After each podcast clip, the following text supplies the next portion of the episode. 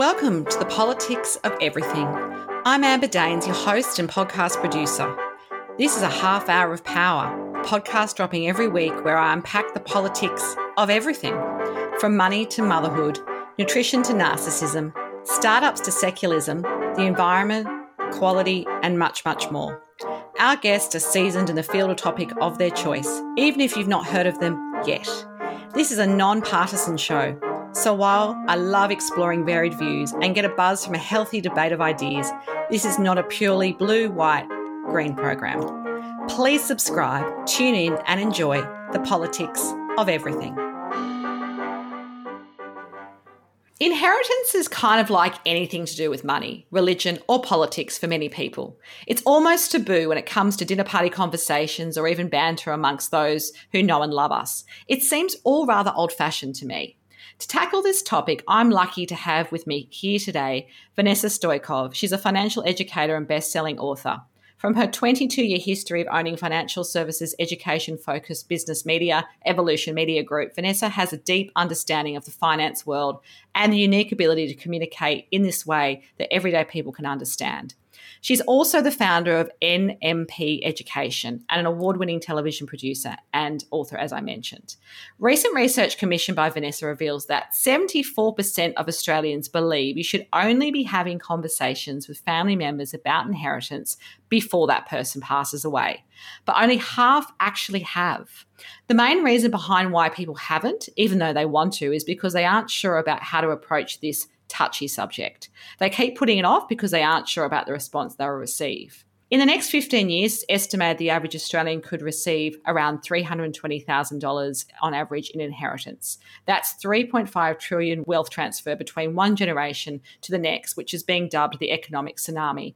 And I guess it highlights the enormous impact inheritance will have both to the country's economy as well as people's day to day lives. Interestingly, the data also highlighted that almost half of the respondents believe that having these conversations before it's too late will lead to less conflict amongst beneficiaries after their loved one has passed which is a key driver behind why so many people think it's important. And an overwhelming majority, about 74%, believe it's up to the person leaving the inheritance to instigate the conversation when and if they choose to do it. So here we go as we unpack the politics of inheritance. Welcome, Vanessa. Thanks for having me. Okay, young Vanessa, what did you want to be when you grow up and did you kind of get there? What was your sort of early memories of what you wanted to, to do with your career in your life? Well, look, I always loved books. I was a bookworm um, and used to be the kid under the doona past bedtime with a torch reading. So I was always going to do something with words. And uh, I trained to be a journalist at university. So, and now I own my own media business. So I was always going to be a communicator, I think. And I never knew I would land up in, in money. I certainly applied for every job from Equestrian Weekly to Trucking Weekly when uh, I was a young cadet journalist coming out of, of uni and ended up getting Investor Weekly. And so the die was cast because I fell in love with the brains of people in finance. Yeah, wow, that's amazing. So it sounds like you did land where you were meant to be, even though sometimes as a kid, people do know exactly what they want to do. I knew I wanted to be a journo, for example, and that's what I ended up doing for a long time. But, you know, other people, they kind of have those sort of more nuanced pathways. So it sounds like all those kind of things came together for you and what you what you've done for a long time now. I'd love to just jump into this topic of inheritance. It obviously means different things to different families. And I think sometimes it's a bit cultural as well as I guess the financial position of the family. Obviously, we all know people that may have happened to us ourselves that, you know, you have anxiety and disputes because when someone passes away, their will may not have been as you thought it would be. There's some surprises in there. Some long lost cousin you've never heard of gets the bulk share of the estate. Maybe that only happens in Hollywood movies. I'm not sure. But, you know, there, there may be some sort of you know, nuance in there that someone hadn't predicted because they hadn't brought it up. And I'm thinking particularly these days with people repartnering and, you know, maybe the new partners gets a big, big chunk and that's kind of a bit of a surprise too. At the end of the day, why do you think people expect an inheritance to be theirs because of bloodlines or marriage? Is there a history behind our expectation, I guess, on inheritance?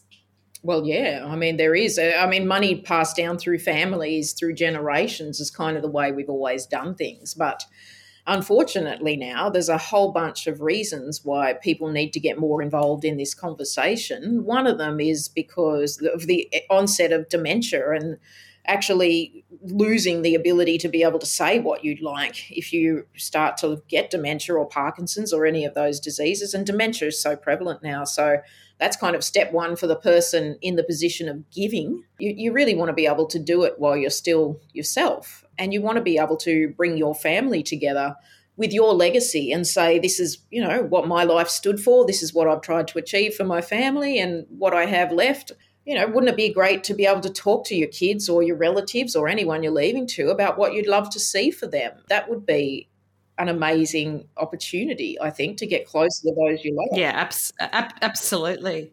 Uh, and I think it's when I say cultural, what I'm trying to tap into there, I remember years ago, a friend of mine whose in laws were South American, they had a saying which translated to it's better to give with warm hands than cold hands, meaning give it to me when you're alive. Don't wait till I'm dead and then pass it down because probably for a lot of us we already have a home by then hopefully or they've got you a bit established like waiting to inheriting stuff when you're 70 not that exciting. is sometimes yeah. not the it's not that exciting. It's not the time you need it hmm. most. And so that saying always stuck with me is something that, you know, it wasn't, and that was just what they did in their family. They d- downsized the house, divided up the inheritance, and they all had their inheritance at 30. So, you know, and that allowed them a lot of financial freedom, but also, I guess, understanding what they were going to get in advance rather than waiting and hoping and praying it all works out, which I think is what a lot of people might might do these days. Mm. Well, look, baby boomers have been the wealthiest generation in our history. They've they've done well. They've raised more wealth than any other generation.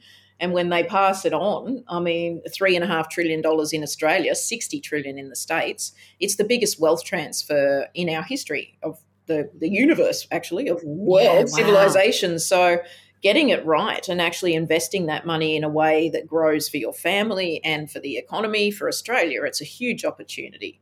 You know, with that much wealth flushing through the system to the next generation, it's life changing money, particularly if you own a property now. And that's the thing that gets sold, particularly in the major cities. You're talking multi million dollars, and that is life changing money. And I guess not everyone's in that position. I mean, while we talk about trends and, of course, the baby boomer intergenerational wealth transfers talked about, there's different families in different situations. I'm thinking if, if people in that generation have been you know, suddenly divorced at a late age. And I know women suffer a lot more, for example, that they may not end up with what they thought they were going to with, you know, with a partner that's no longer supporting them, or maybe they didn't get as much super because they were the carer. So there are, I guess, nuances within that. But uh, I'm curious, just from your financial education point of view, with this intergenerational wealth of the baby boomer, like, are there different expectations? Because, you know, we've heard a lot about, particularly in the capital cities in Australia, you know, people call it the bank of mum and dad. Now, part of me thinks that's great, but if that's the only way you can buy a property, that's still going to be very disenfranchising for a whole bunch of people because not everyone's going to, parents have kept the family home that's now worth $5 million for hmm. example. Well, that's exactly right. And if you live in a country town, or any, I grew up in a town called Gunnedah, rural New South Wales, then your property some are probably well over a million dollars now, but it's not the same as if you live in a capital city. And then there's a lot of us that won't get anything because their parents are, yeah, they don't have much. But, you know, I think that legacy and inheritance is about more than money.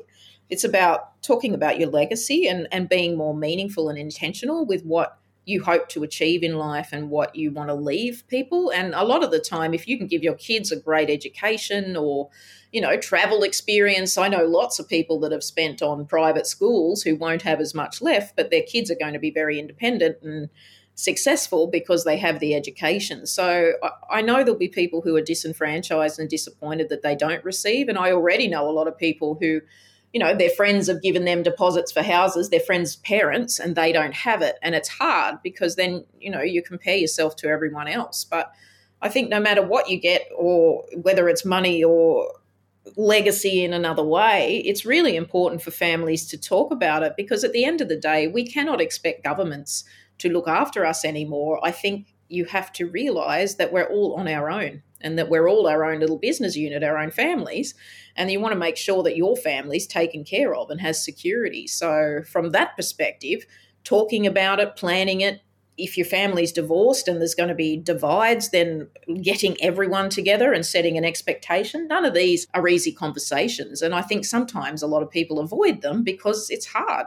And, you know, there's going to be fallout. And a lot of the time it might be easier to just die and let people deal with the fallout when you're not there. But, you know, that means there's a good chance if the will is contested that no one will get that money or not for many years and that the lawyers will get their hands on most of it through disputes. So you want to avoid that at all costs. Absolutely. And as well as I've mentioned before, being cultural, it's also kind of generational and it's not true for everyone's family but you know a lot of families money is still a taboo topic. It's almost it's almost crass to ask you know you know what am i getting in the will or how is how have you divided a plan to do your estate.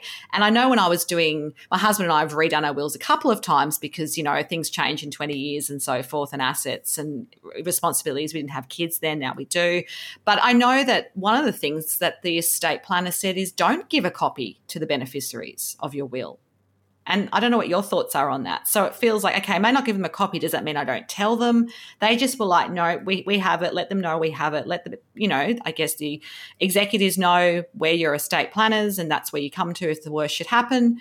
But certainly don't let them know. I, I, I was a bit sort of taken aback, I guess, from about that perspective. And to be fair, the estate planner was someone in his his 50s. So I don't know whether he had just dealt with a lot of people where that was the norm or there was a legal reason. I, I just wanted to know if you had any thoughts on that. Mm. Well, there's probably legal implications and financial implications for a will from a tax perspective and everything. So I guess what he may have been saying is don't show them what they're getting until it rolls out that someone financial has figured out the tax implications and everything else because you may not get as get much. But as far yeah. as you don't have to give a copy of your will, but telling people your wishes I mean, I, I feel like that's the most important thing you can do. And people can count on that. And most of the people who are inheriting are over 50 now. So it isn't like, yeah, you, when you needed that first house deposit or whatever you needed it for when you're young, and they're looking at their kids and what can be done for them. So it's almost like generation baby boomer is helping not so much Generation X, who's my age. I'm what 49 this year. We're a similar age, yeah, absolutely. Yeah, so one below it, which is our yeah. generation, and I mean that's great too. Like it, it's tough now. Money, it, it's tough to find, and things. The cost of things have gone up so much, and wages haven't gone up. I mean, money is a huge causer of stress in our yeah. lives, in so many people's lives. And that is a really toxic thing for your health and your mental health. And so, any relief as parents or people giving that you could give your kids, I feel like would be such a competitive advantage in life. Just the knowledge that you're going to be okay. Mm, I, I, agree. And I, I, suppose it's, you know, in some ways, we talk about that uh, generational wealth, particularly with the boomers, because I guess that's the, the, the, generation that we're looking at who is most likely, because of their age, going to be passing on money in the volumes you talked about in your survey. But I also am aware that a lot of that's just luck. I mean, there's nothing that clever, really, strategy wise, about buying a house for $20,000 in 1970 and sitting on it. And part of me thinks, that luck has got to kind of run out at some point because does it just feel you know higher house prices? Because everybody suddenly has a $2 million deposit. You know there's part of me that doesn't think that kind of wealth is that fantastic to be honest just because of what it means for greater society and and mm. so forth. Well it, it, it causes big socio-economic divides and I think that's what we're going to see more and more. The rich get richer and the poor get poorer. And there's always going to be that bottom 25% of society that we have a obligation to look after from a social services perspective. But then there's this great middle swath of people whose lives can be changed outrageously by more cash flow. And um, that's where this will really come in handy. I mean, a lot of people that are handing down wealth are wealthy already, and it's just making sure that the generational legacy is there. But those who have sat on a house they bought in 1970 and now it's worth a lot, I mean, really think carefully about how you want that to be distributed and what effect it'll have on your kids' lives. Mm, absolutely. And I guess, you know, if people are downsizing, that might be the time. Although they might have to pay for their aged care, which I always think people underestimate how expensive that's going to be and how long we all live these days. That's the other thing to factor into the inheritance equation, from my perspective, anyway. Um, have you seen much around that, just in terms of? I've seen a heap around that yeah. because a lot of people, unfortunately, are waiting till they're incapacitated and need to go into a nursing home to even think about it. And then it's up to their adult children. And I've got girlfriends at the moment who are trying to get their parents' care in the country. And it's very hard to find them anywhere. And if only if money's not the issue, the family had enough money, but it's just the spot. If only they'd have thought about it five years earlier and put their name down and actually said, This is what I'd like when I get to that point, it would be a hell of a lot easier for your children to organise you know that last part of your life. And in the last 10 years of your life it's the most expensive 10 years of your life. yeah, absolutely. And particularly as we privatize care more and more in australia for example you know nursing homes and so forth a lot of it's run privately and you need a big deposit to even get a bed as they say. Mm. and look some places don't. Some places just take your pension but what what you need to do is find that out well yeah. before you need it and so i would say to people in you know positions i mean my mum is uh, 70 early 70s, 73, but my father was quite a lot older than her and he died four years ago and she was able to care for him so he didn't have to go to a home till the very last two weeks of his life because she was so much younger. But if you're of a similar age and both of you have failing health it's too much for one partner to look after the other when you're old and you, then you both want to go. So it really pays to plan ahead and to encourage your parents to think like that not because you're greedy or you want to know what they've got so they'll be okay and nobody has to go through the massive stress. It's sad enough when you see your parents failing. You know, it's it's really sad and that's why inheritance is a very difficult topic because there's so much emotion wrapped around thinking about people you love not being there anymore and facing your own mortality. Yeah, absolutely. Years ago, when I was working in a philanthropical capacity for a, a gallery, a public gallery, I met someone called Simon Mordant, who was a successful and well off banker, but who had very publicly decided to give away or bequest his vast fortune to causes he believed needed it more than his own grown up kids. And we had a very candid discussion about that. His family were very aware of this decision ahead of time, and I really admired it because I just thought in Australia that's such a rare thing to be to be doing, and very few families of wealth kind of do it that way. There's a lot of hanging on to to the bitter end and making them work in the family business and do all the the dance if you like to even get that money. So what is your take on the idea of you know perhaps that you know like you said the great education they probably had that. They'd had a lot of opportunities. He'd set them up probably to an extent because they had you know the private school education university. Maybe he'd helped them you know along the way by an apartment or something when they were younger. But he really felt like he owed them nothing materially no matter how much more money he would make in his life. He wanted to die with not a cent in his bank what are your thoughts on that? Is that really bold and brave or kind of rare and crazy?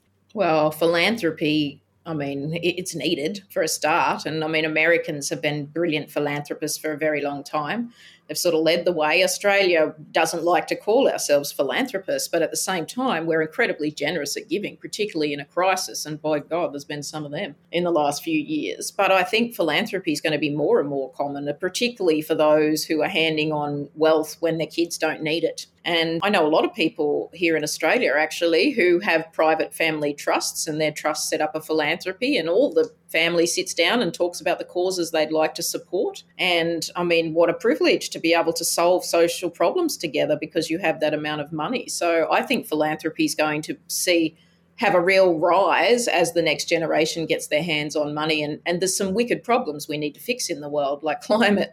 And the more we can give the next generation a view on how to use that money for good, like that's a good thing. I think we'll see more philanthropy I worked with a man called Allan Gray who started Allan Gray Investments and Orbis.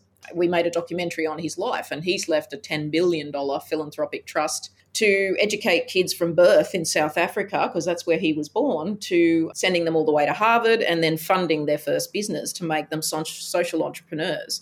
And so for him, that was a long term vision to fix the unemployment problem in South Africa.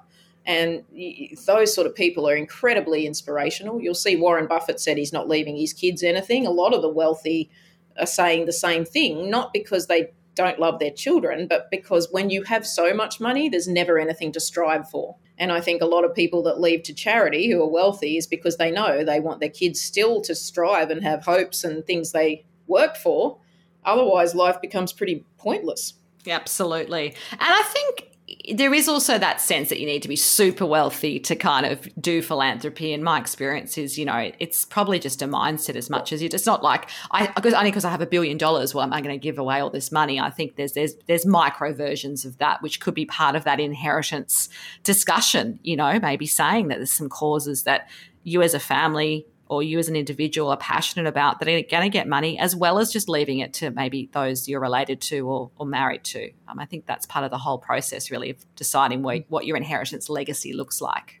Yeah, exactly. And legacy is different for everyone. You know, I don't think we talk enough about it today, but you know, at the end of the day, we're all here to have relationships and find meaning and to love people. And if you can think about what, what legacy would you like to leave? And a great way to do that, I find with people, and it's an old university question, is to write your obituary. Yes. And when you ask people to write your obituary, what they're really saying is, how do you want to be remembered? Yeah, absolutely. And that's a great way to start that exercise. If you really don't know what you want to do, write how you'd like to be thought of when you're gone, and then you'll figure it out. Yeah, absolutely. I think that's really powerful to, to think about it that way, which might seem morbid to some people as well, I guess. It's kind of this taboo thing around everything to do with death and money in, and inheritance. It's all wrapped up together in my experience. It's just all in the too hard basket. But then people very openly and almost like ad nauseum will talk about, you know, house prices, for example, and how much their house has gone up and all those conversations, particularly in Sydney and Melbourne and the capital cities around the world,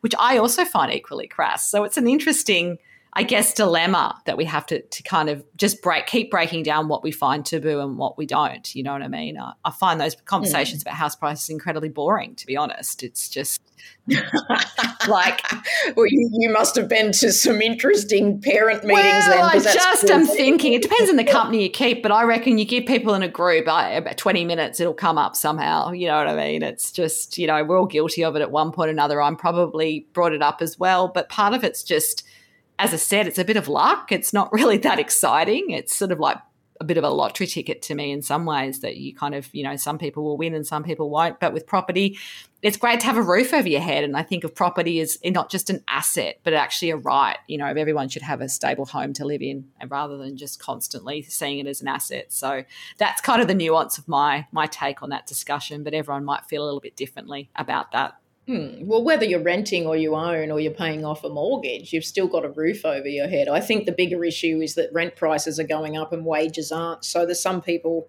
who get kicked out of their rental because they want it back or they're selling it or whatever. Exactly, because the money's so good. Let's just sell that investment property after a year. And look, I've rented and bought throughout my life. I've not, I've sort of, you know, I've been renting for a long time. I own property as well. But, the, you know, it was one point, I think me and my family, we moved six times in five years. Yeah, that's not some- easy. But we've moved to several times too, and I rent at the moment because I want the flexibility. But the, it's not the only way to make money, property. No, and, absolutely. And people need to know that more and more as they're locked out of the property market that you can invest many other ways very easily through technology now, through apps on your phone, and also pump money into your super, which is the most tax efficient way to invest.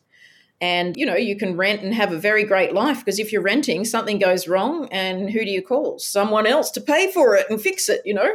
So you've got to add up all the things too. Property maintenance is one life sucking and two expensive. So we our kids are older now. Our eldest son's 18, 17 and 13 and we live in an apartment now on the harbour But you know, when they were little, I couldn't have done that. We had the traditional house with a big backyard, but we all now want to be close to the city. You can jump on a ferry and go anywhere.